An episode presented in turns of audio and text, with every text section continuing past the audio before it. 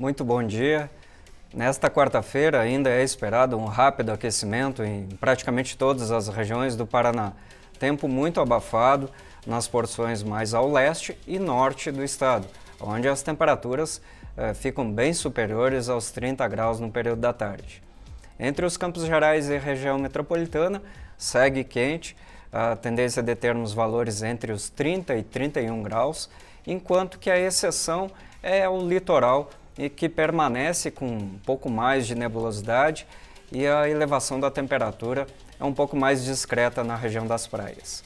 Algumas alterações de tempo já estão ocorrendo entre os, est os extremos oeste e sudoeste paranaense, onde houve ingresso de ar quente e úmido na região, favorecendo a formação de nuvens de chuva e algumas pancadas rápidas já são registradas no período da manhã.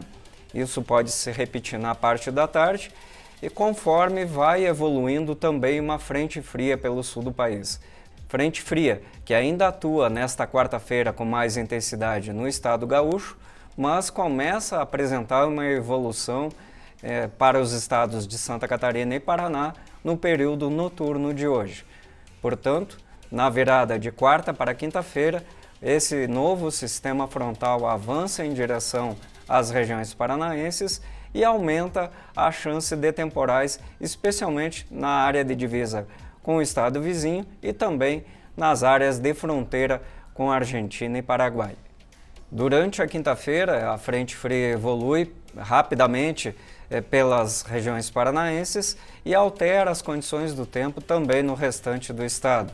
Assim, estão previstas chuvas de forma bem irregular na quantidade e também na distribuição, mas a tendência é que o mês de agosto finalize com chuvas na maioria das regiões paranaenses, pois o tempo deve continuar instável também durante o fim de semana.